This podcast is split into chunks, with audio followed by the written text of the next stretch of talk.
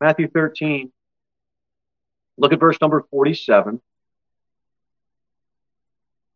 Bible says again, the kingdom of heaven is like unto a net. This is the seventh parable dealing with the net that was cast into the sea. Now, back last lesson, we looked at the parable of the pearl. We, we talked about pearls in an oyster. Oyster comes out of the sea. We, we went to Isaiah chapter 17. And we talked about how that verse talks about many people which make a noise like a noise of the seas. We talked about the rushing of nations like the rushing of mighty waters. The nations shall rush like the rushing of many waters. And we, we tied that in to that parable. And then Revelation 17, we looked at the judgment of the great whore that sitteth upon many waters. And then we looked at the waters which thou sawest, where the whore sitteth are people and multitudes and nations. So in that parable of the pearl, we saw those nations uh, represented in, in the sea there, representing Gentile nations. And who do we say was the merchant man? Merchant man we saw in that parable last week was Jesus Christ. And through his death, he will be able to redeem people out of those nations and put them into him, into Christ. And we, we, saw that. It's, the, it's the looking at pulling people out of those nations and now we come to another parable, this parable of the net. And you're pulling this net. If you're a fisherman, it comes out of what? The sea. Okay, so people are involved in this. And uh, let's see here again, verse 47. Bring our thoughts back to this verse. Kingdom of heaven is like unto a net that was cast into the sea and gathered of every kind this gathering here, which when it was full, it says, verse 48, they drew to the shore and sat down and gathered the good into vessels, but cast the bad away. So shall it be at the end of the world. The angels shall come forth and sever the wicked from among the just we're taking a bit of a shift now. And this shift is moving. We, we, you see how we talked about, well, let's not go back and review. Let's, let's move it forward. We have a shift now because we see a few things in this parable. One of them is the phrase, end of the world. And we see that in verse number 49 so shall it be at the end of the world. What does that give you in the parable? That gives you a specific what? Time. What time is that? That is going to be the last week of prophetic fulfillment that is left in Daniel's prophecy.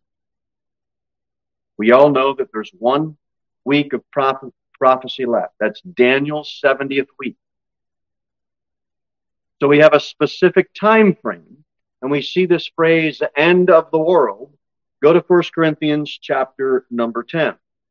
Let's get uh, let's get a, a good lesson on this so we understand this parable in its time frame and its context.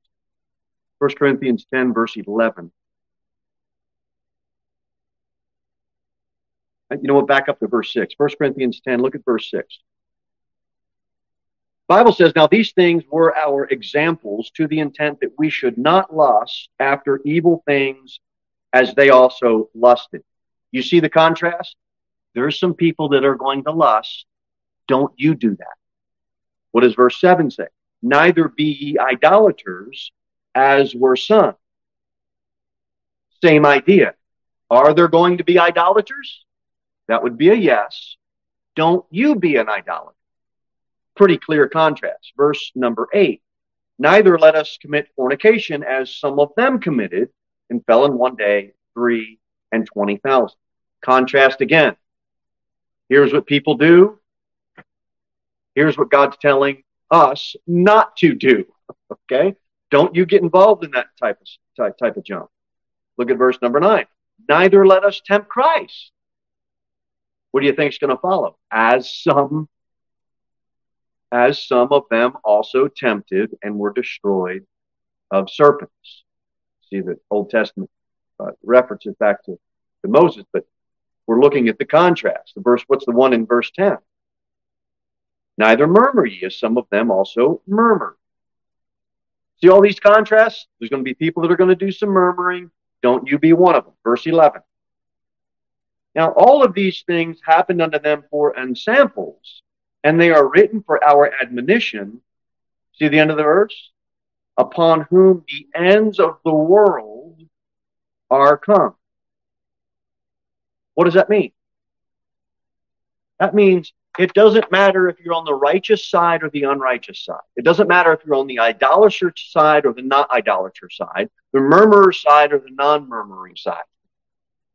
Concerning the end of the world, it doesn't matter to Christ because whatever side of the coin you are on, it is not going to stop his plan and it is not going to stop his purpose to do what? To come and set up his kingdom. and that's what we're talking about here at the end of the world. And it's not going to change God's promise. So we see that phrase in 1 Corinthians 10 upon whom the ends of the world are come. Now, when Adam fell, what was set upon the earth? A world system the world, when Adam fell, was set upon the earth. And all of us, because we are in Adam, are in that world system until what moment? We come to faith in the Lord Jesus Christ and all of our trust we put upon his cross work. And now we are not in the world anymore, even though that world system is still set upon the earth. We are placed into whom? You got it, the Lord Jesus Christ. Go to Psalms 22. Go to Psalms 22.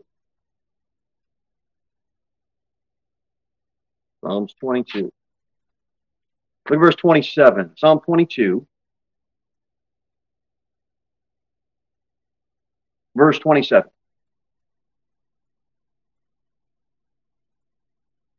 All the ends of the world shall remember and turn unto the Lord, and all the kindreds of the nations shall worship before thee. This, all the ends of the world, is, is concerning people. Verse 28 For the kingdom is the Lord's, and he is the governor among the nations. Has he set up his physical kingdom yet? He is not yet. That's going to come at the end of the world. When this world system that was set upon the earth will no longer have any reign or rule ever again on the earth because Christ is going to set up his kingdom when? When he ends the world. That world system is going to come to an end, the end of the world. Verse 29 all they that be fat upon earth shall eat and worship. So see that just throw out your New Year's resolutions, whatever they were. It's good to be fat. I'm only I'm only kidding. That's what they said. I heard one preacher say one time. He said, uh, "It's okay to be to be uh, to be big." He was a big old boy, big old preacher. He said, it's okay to be big. It's okay to be fat. He said, whoever heard of a, whoever heard of a skinny cow? And he went through these examples. He, he got a laugh. He made it work because he was like 300 pounds. Uh, it says, what does it say? Eat and worship, and they that go down to the dust shall bow before him, and none can keep alive his own soul. A seed shall serve him. It shall be accounted to the Lord for a generation. They shall come and shall declare his righteousness unto a people that shall be born that he hath done this. Okay, a couple things from Psalm 22. Without the cross of Jesus Christ, can anybody be born again? Nobody can. Now, if you're going to declare his righteousness, if any Christian is going to declare his righteousness, yet they're not living right, do you think anybody's going to really listen? No. It's going to be a harder, harder sell. People declaring his righteousness should be living righteous. Okay, just principle for us. But this end of the world we see in Psalm 22 is going to be concerning a kingdom that Christ is going to be setting up. Romans 10. Romans 10.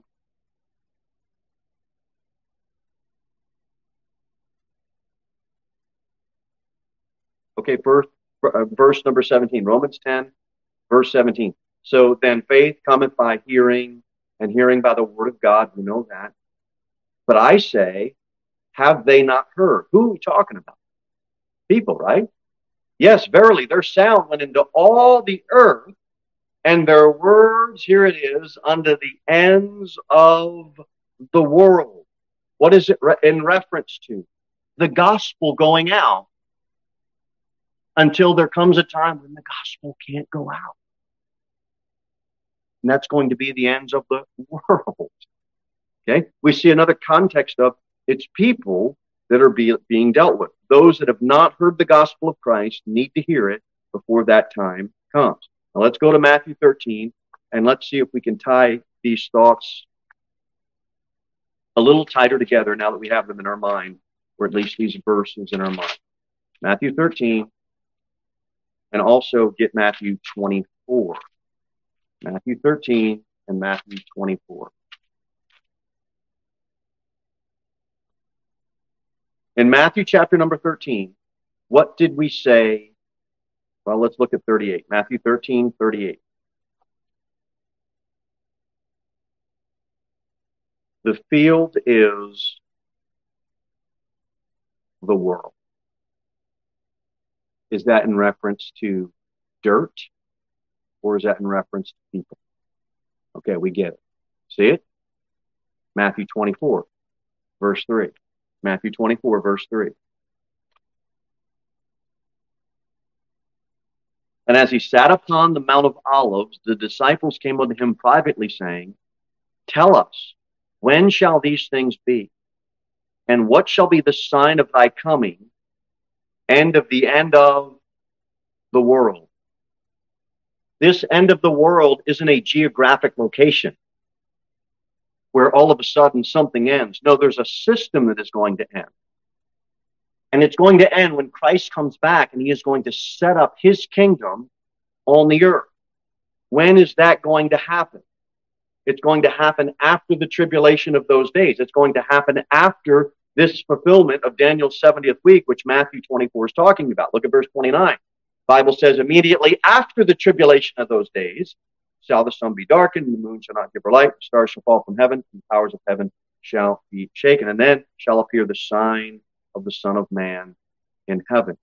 So we have this end of the world that is going to happen after this seventh, 70th week of Daniel's prophecy. Last reference I want to look at for end of the world, at least in the context of this. There's other phrases, but for the sake of time and, and for the sake of staying on topic, we're going to deal with this context. Matthew 28, look at verse 20.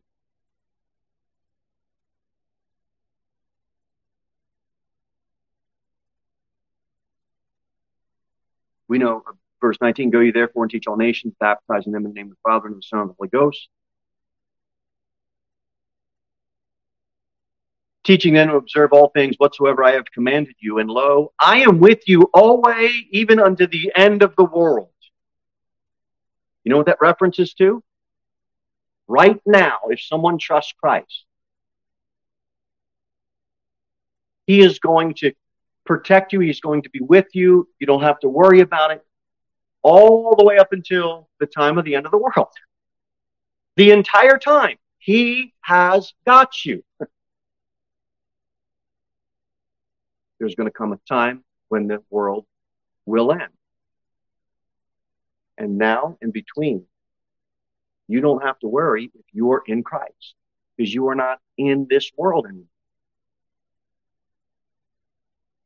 Where are we as Christians? In Christ. We have to function and live our lives amongst people who are in this world system. We're not caught up in it anymore. Okay, so we got that. We're talking about in this parable the net, go back to Matthew 13. We're talking about a time frame that is outside of a time period that is outside of this church age right now. And he's talking about at the end of the world, there's going to be some gathering. And in verse uh, Matthew 13, let me slow down a bit. I'll catch up. Matthew 13. Look at verse 49. So shall it be at the end of the world, the angels shall come forth and sever the wicked from among the just. Um, I'm needing to go back to Matthew 24 because we need to talk about something.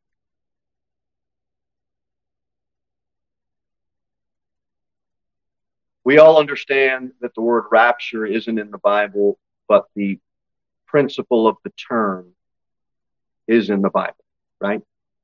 The same way that we believe the Bible, even the word, even though the word Bible isn't the Bible. Same way we, we believe in a Trinity, even though the word Trinity isn't in the Bible. Those the whole concept of a triune God. There is going to be a catching away that needs to be distinguished from the second coming of Christ. When we as saints are caught up, who does the gathering? Angels or the Lord? The Lord. When Christ comes back for his second coming, who does the gathering? angels. And why am I saying that? Because in Matthew 13, stay with me, stay with me. In Matthew 13, verse 49, who is doing the gathering? Look at the verse and you tell me. So shall it be at the end of the world. The angels shall come forth and sever the wicked from among the just. You know why I know this is placed in, in this tribulation time? because I can run a cross reference from Matthew 13 to Matthew 24, and let's look at it, verse number 31. And I can see the same angels, I can see angels doing the gathering. It says in Matthew uh, 24, verse number 31, and he shall send his angels with a great sound of a trumpet, and they shall gather gather together his elect from four winds, from one end of heaven to the other. In Matthew 13, the angels are doing the gathering. I know it's not me because I'm not gathered by an angel, and you are not going to be gathered by an angel. When we are caught up, we are going to be gathered by the Lord. I know that because we are like angels. Matthew 22 says, For in the, in the resurrection they neither ma- marry nor are given in marriage, but are as the angels of God in heaven. Okay, so we are as angels, according to Matthew 22, and we're not going to be we are not going to be needing angels to gather us. The Lord will gather us. So, Matthew 24, there's no rapture there. You have a gathering of people for protection on the earth. That's what Matthew 24 is dealing with. When we get raptured, which is before that, the Lord is the one who's going to gather us. So who's being gathered? Go back to Matthew 13. Stay with me. Matthew 13, look at verse 47.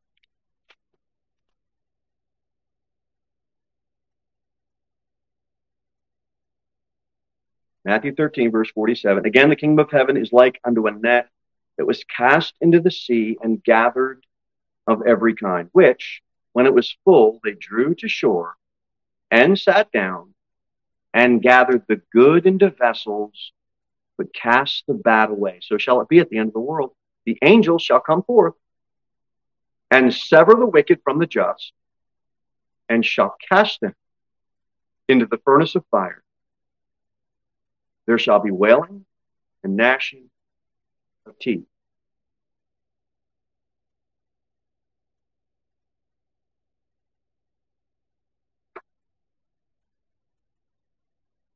During the time of Jacob's trouble, after the church is called away,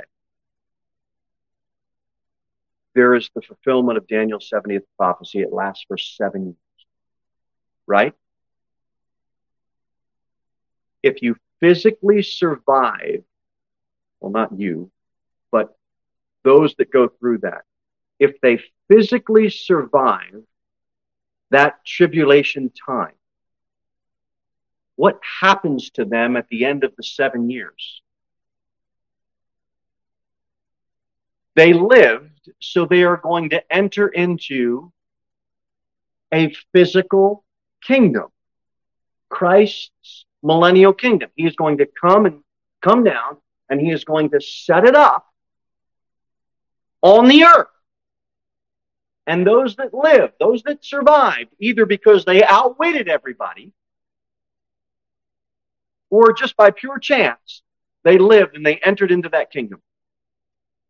Even the ones that didn't obey what they were supposed to obey and run to the hills and do it, in the mountains and all that.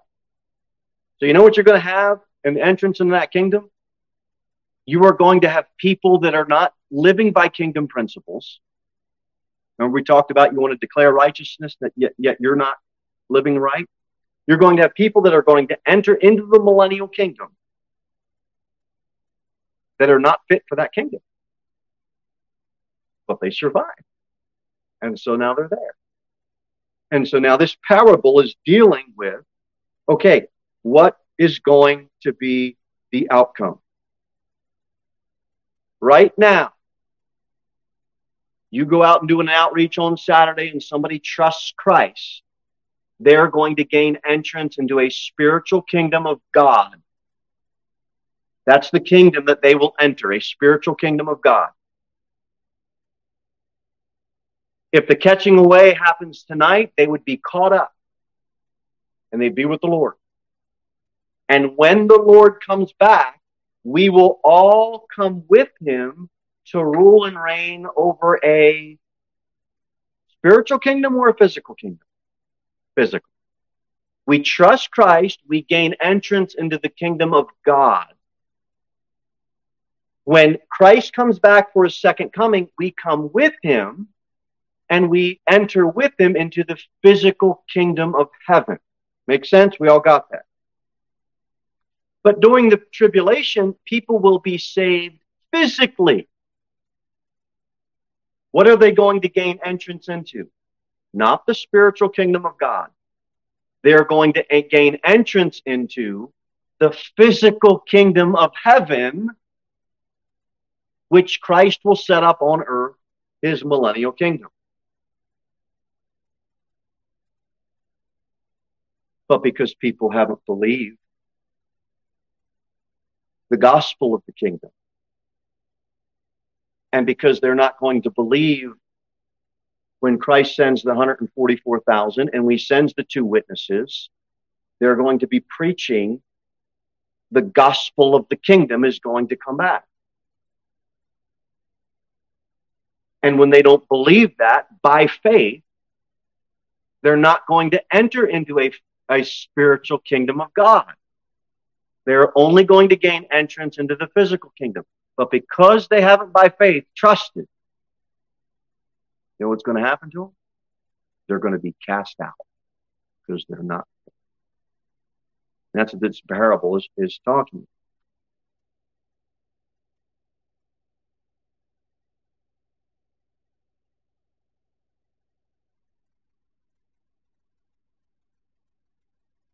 the gospel of grace wasn't preached until after the apostles and Jesus during his earthly ministry preached the kingdom of heaven. They didn't preach, you, you, read all through that. They didn't preach the death, burial, and resurrection until after Jesus' death, died, and was buried, and was resurrected. And they preached that gospel. Prior to that, they preached the gospel of the kingdom. That's why they kept asking him, Lord, when are you going to set up the kingdom? During that tribulation, that gospel of the kingdom is going to come back.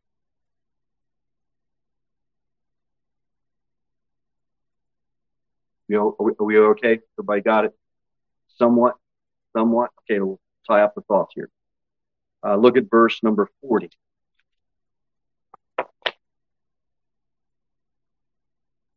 Verse number 40. There's a connection to this parable of the wheat and tares with the same phrase.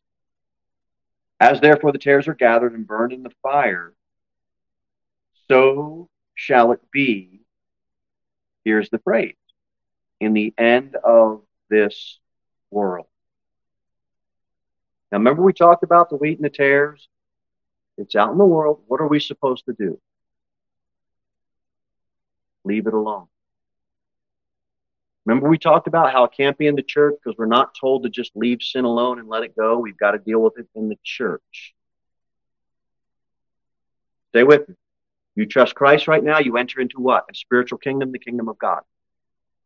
Now you're in the church. If there's sin, we deal with that. But out in the world, we leave it alone. When is when is God going to deal with that? Verse 40. When's he going to deal with it? At the end of the world. He's going to sort it out. He'll deal with it. What's the connection between that parable of the wheat and tares? That same timeline is the connection. Verse 49.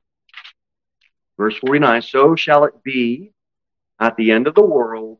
The angels shall come forth and sever the wicked from the just and shall cast them into the furnace of fire. There shall be wailing and gnashing of teeth. All of this is going to happen on the earth at a later time.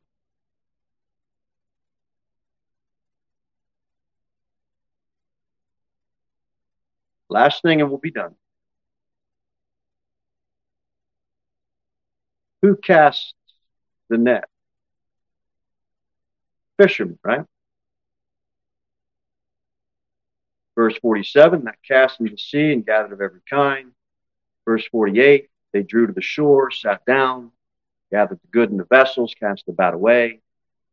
So shall it be at the end of the world. The angels shall come forth and sever the wicked from among the just, and shall cast them in the furnace of fire. There shall be wailing, gnashing teeth. God, just like the wheat and tares, God is going to do the judging. In the wheat and the tare parable, you know what we have to do out in the world? We have to coexist. Mean, it's impossible. You can't go to your job and say, well, I'm a separated Christian. What, okay, you're fired. I'll just hire somebody. Yeah, like, nobody cares if you're a separated Christian. That's the, that's the world. Now, we hope you're a separated Christian uh, um, concerning the worldly things, right? If your boss asks you to get into a money laundering program, I hope that we would all be mature enough to say, you know what, it's time for me to go. But we have to coexist out in that world. We have to be able to function and live. Who does the judging? God does. When? The end of the world. He'll deal with it. It's the same type of principle in this parable to the net. There's going to be a gathering, then there's going to be a sorting, then there's going to be a casting, and all that's going to be involved with God judging. The last takeaway, what I want you to go away with tonight is you trust Christ, you gain entrance into what type of kingdom? Spiritual. The catching away happens. Christ does not, that's not his second coming. He's coming in the, in the clouds, in the air. We go up with him, we're with the Lord. When he does come back, and he does touch his feet down on Mount Olives, that's his second coming. When does that happen? After the tribulation. Who comes with him? We do, his saints. What do we gain entrance into at that point? The physical kingdom of heaven. He's going to set up. During the tribulation, people are going to survive physically. Uh, back in Matthew 24, we don't have to turn there, when it says, uh, endure to the end and you'll be saved. Is that your soul? No.